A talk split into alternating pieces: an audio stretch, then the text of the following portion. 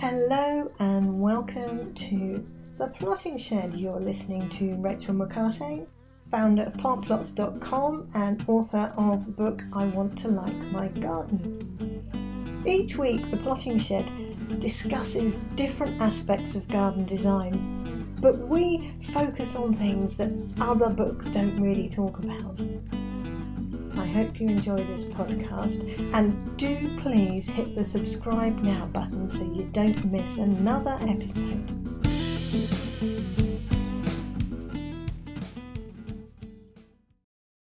Well, hello and welcome back to the plotting shed. It seems like it's been ages since we last spoke. So I hope you've all had a very lovely summer wherever you are and it's been warm but not too warm and dry but not too dry and you've had an enjoyable time and your garden has delivered what you would have liked it to deliver over the summer. Well, we're back for this autumn series, which will be 12 podcasts based on all aspects of the gardens and design. And I'm going to focus a little bit after the first few weeks on specific design issues with different shapes and problems that gardens throw up at you. And I will put in some of the garden designs on the show notes so that you can see some of the ones that I've designed this year, which has been pretty challenging. I've had some really, really difficult ones to try and get my head around. I did my first garden for a visually impaired person and their guide dog, which again was a whole new learning curve for me and a different thought process as to what gardens are.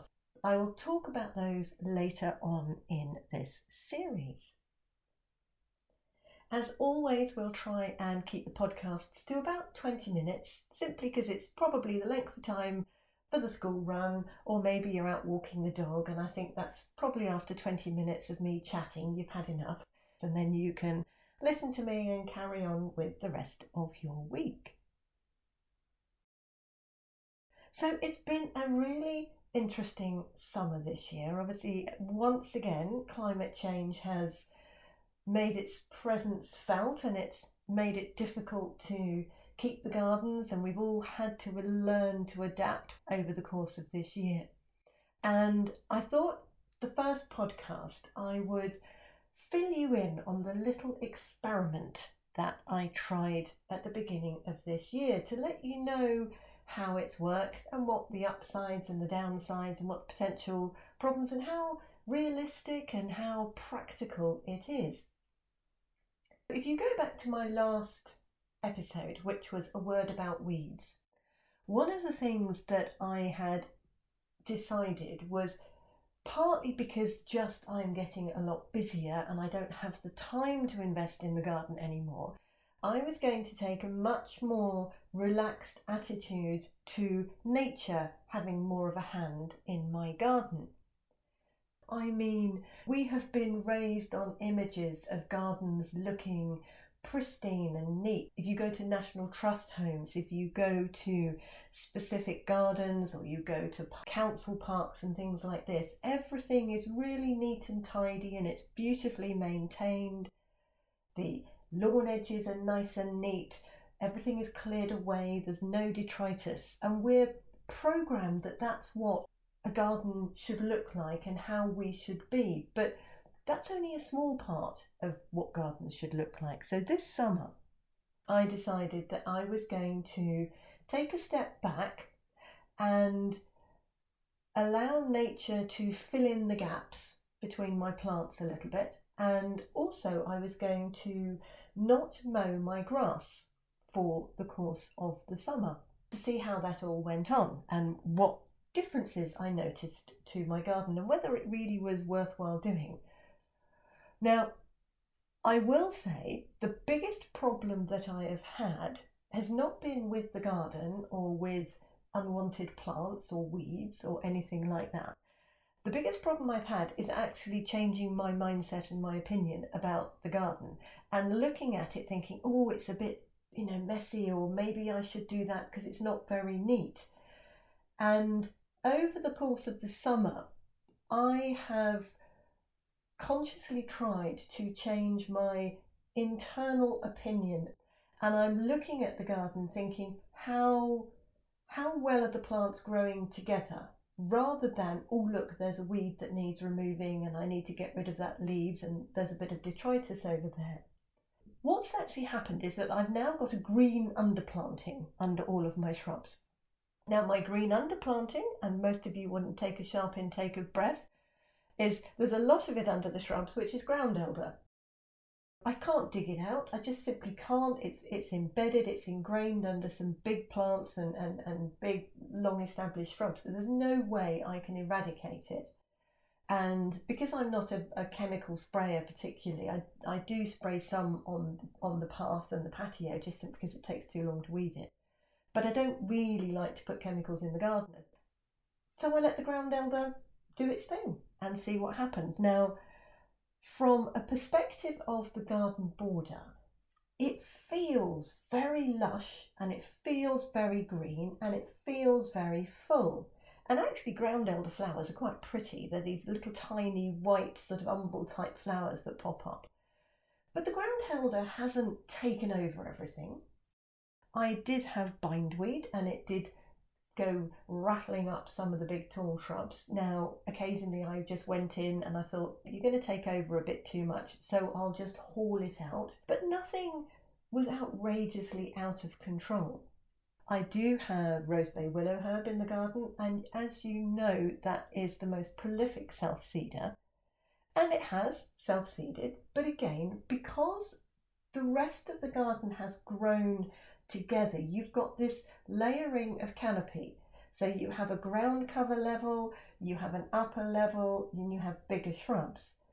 Now, part of the self sustaining uh, weeding mechanism is the fact that when the rosebay willow herb sets its seeds and these blow all around, some of them don't actually land on the ground. They're caught and they're trapped in leaves or spiders' webs or whatever because the garden has more depth to it in terms of planting, because I've allowed natural plants to grow, as opposed to having bare earth around everything to show how well I've manicured it, I don't think I'm going to have too big a problem with the rosebay willow herb and the self seeding. Yes, I did pull some out because they are prolific, but I couldn't get to every single one. But again, some of these little tiny weed seeds are not now going to get enough light or resources to be able to grow because the rest of the ground cover canopy is taking the light and those nutrients away. So I'm just wondering whether there might be a bit of a balance. So, what I will do, you can judge for yourself because I'll put a link on the show notes to, and I, I've just made some short little videos of my garden, and you will see it is not uh, a pristine show garden, it is a very real garden. I have weeds, I have leaves that don't look so brilliant, I have all of this, the stuff that you have in the garden. But what I'm saying is, the garden is the garden as a whole. It's good, it's bad, it's ugly, it's everything. It's what makes it the garden by over focusing on certain aspects, it just means that we have to do more chores, there's more stress, there's more, we're setting ourselves unrealistic challenges. It doesn't have to be like that. Now, some of you will not like that naturalized look of, of my planting. You'll think it looks too messy or squished in or busy or everything else. You won't like the fact that I've allowed some of my rose bushes to grow in a natural shape. You think it, they need to be more ordered. Now, that's just personal choice. But this year, I have hardly had to garden much at all. And actually, it turned out to be quite useful because it's been really hot and dry. So if you had tried to dig anything up or weed things, you'd only be snapping off the plants, the weeds at the stem, and not digging up the roots anyway because the ground was so hard. So I think it actually helped with the overall health of the whole garden because, again, the sun couldn't get down and beat onto the soil directly. There was a leaf canopy above it, it could hold a little bit more moisture. So I'm going to carry on with this laissez faire approach. Now, I won't say it's a natural garden, it's a naturalised garden. There is a subtle difference, and that's something I'm going to talk about in other podcasts. So, all I am doing is I am allowing nature to fill in some gaps. I'm not stepping away completely, but I'm just refereeing my garden less intensively. When it comes to the lawn, so what's happened with the lawns? There was a, a um, a campaign back in May that was being run called No Mow May. Initially, what I did was I just cut a, a sort of a two mower width strip around the the actual unmown section and essentially what that did was it created a shape a lawn shape within my lawn which has probably actually worked out and has been quite a good thing because I don't have a regular shaped lawn which, as regular listeners or readers of my blog or podcast will know, I always say make the lawn shape a really regular shape. Let the plants fill in all the odd gaps. I have to admit, I haven't practiced what I've preached, but if you see the little video on my website, and there will be a link on the show notes, you'll understand the reasons why, because my garden has had to be a family garden. But putting this mowing strip around the edge created a naturalised lawn shape which made the irregular shape of the lawn much less noticeable. So that was a, an unexpected benefit. But then I actually started to mow in some paths simply because the grass grew quite thickly and it was easier to walk through on a mowing path. So I will, some people will say it's a figure of eight. I will put it in as the infinity symbol. And the only reason I did it that way was that I didn't have to do any turns with the lawnmower. I could just go round in an infinity symbol shape and create the paths without having to do any awkward shifting of, of the mower. So that's why I created that shape. So I've got four unmown sections of the lawn. We are now in September, the end of September almost. So what happened? What were the good bits and what were the bad bits? Well, First of all, I think I can say it's the first time ever that my lawn has given me genuine pleasure. It has been an entity in its own right to look at and, and view. And especially in early morning or late afternoon when the sun was shining across the, the seed heads of the grass, there was a beautiful hazy shimmering effect and there was a very gentle movement all the time of the grass stems in high summer with all the little tiny panicles. And I was amazed at the variety of grass seed heads that I did have. Now, basically, I just bought many, many years ago, we just put down a standard turf mix, but there were 15 or 20 different styles of grass seed heads that came up, which was lovely to watch. And one of the things I really did notice was how the lawn itself then acted as a magnet for wildlife.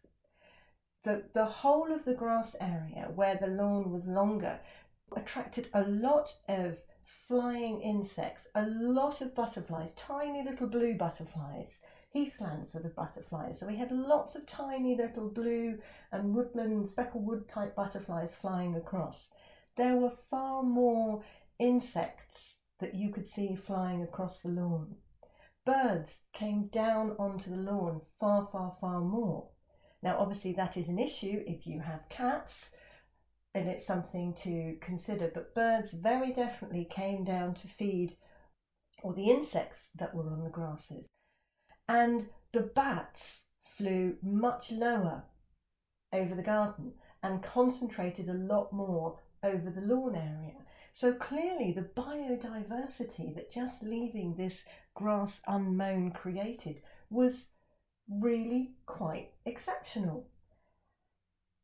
And I also had a number of wilder flowers that started to appear in the lawn. The downside of it is that because it's regular lawn grass, the lawn grass itself has grown really quite thick. That in itself has also, because the ground has been also been left undisturbed, you will find that you get more ants' nests in that unmown lawn section. So that's something, but you know, that's part of the biodiversity, that's part of the wildlife, but it is an issue for some people. So if I walked through my unmown lawn section now, the ground under my feet would definitely not feel as as flat. But it hasn't been something that's been bothering me. Simply because my lawn is not an area now where children play or we kind of sit out on because we, we sit on the patio. But obviously, if it's your back garden, I don't think doing an unmown section over a large part of the lawn is sensible for a back garden. I do think, however, it's something that you could apply to a front lawn much more so because you don't walk on the front garden. And you can create these lawn art shapes. You can mow a shape through the lawn. You can seed bomb the grass in the spring with these little clay balls that have wildflower seeds. You can create that kind of effect in the front garden and maybe only a small area in the back garden, but I certainly don't think it's practical to have it as a back garden feature. You can't sit in it. The, ki- the children couldn't lie down on that grass in the summer because it's not, it's just too long and there's insects and there may be ants and all that kind of things. These are issues that you have to match the practicality with the romance of the idea. So, will I carry on leaving my lawn unmown? Yes, is the answer. I can tell you that over the course of this summer, from May to September, I, I think I had my lawnmower out four times. That was the only thing that required the maintenance. In order for the garden not to look messy or the lawn not to look messy, you had to keep the clear definition between the cut grass and the unmown grass. As soon as the cut grass lawn started to grow, you lost the effect. It'll be interesting to see next spring how the grass that has been left unmown changes because obviously this is the first year ever my lawn has had this ability to do its own thing and be natural. Now, will that take away some of the strong green grass growth and will I get more seed head next year? I don't know. We'll have to wait and see.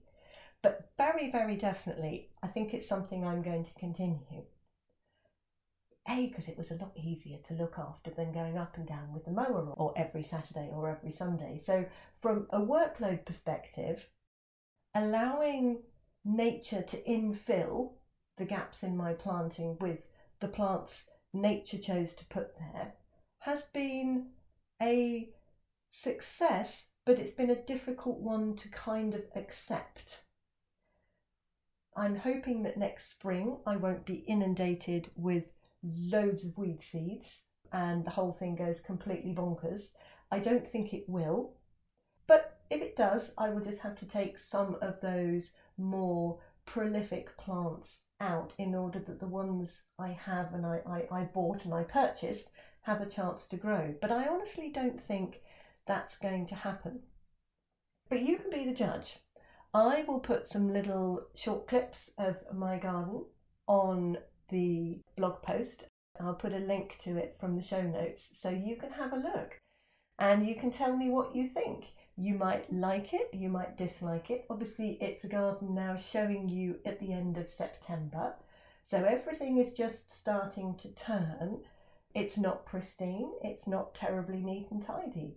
Now, if you like it, great. If you don't, that's great. It, gardens are personal preference. But the one thing to remember that is this is that as this is now coming to the autumn and gardens are starting to quieten down and starting to turn and get themselves ready for the winter, if your garden still has elements that are interesting and that you enjoy and that look good or nice or make you smile, as the garden performs less well, then that's a really good base point because it means in the spring and the summer when they're looking fabulous, it's only going to be better. And it's one of the things I've always argued to try and ensure that your garden looks good in the downtime because then in the uptime it's going to be amazing. So have a look on my blog, have a look at the videos, email me, tell me what you think, but do please let me know. It's lovely to hear the feedback. It's lovely to be back. And if you have any questions about the garden, please drop me a line, rachel at plantplots.com. And in the meantime, have a lovely week and I will see you next week. Bye for now. Well, thank you for listening. You have been listening to Rachel McCartane of The Plotting Shed. If you've got any questions about this podcast, please email me, rachel at plantplots.com, or you visit the website. We've loads of different information on garden design and gardening advice, along with planting plans that you can download. You can look at the designs that we've created. So do take a look. And please do hit the subscribe now button so you don't miss another episode. You can also donate if you go onto the website plantplots.com. There's a little button there saying you can buy me a coffee. So all donations will be hugely appreciated. Thank you very much. Enjoy your week, enjoy your garden, take care, and stay well.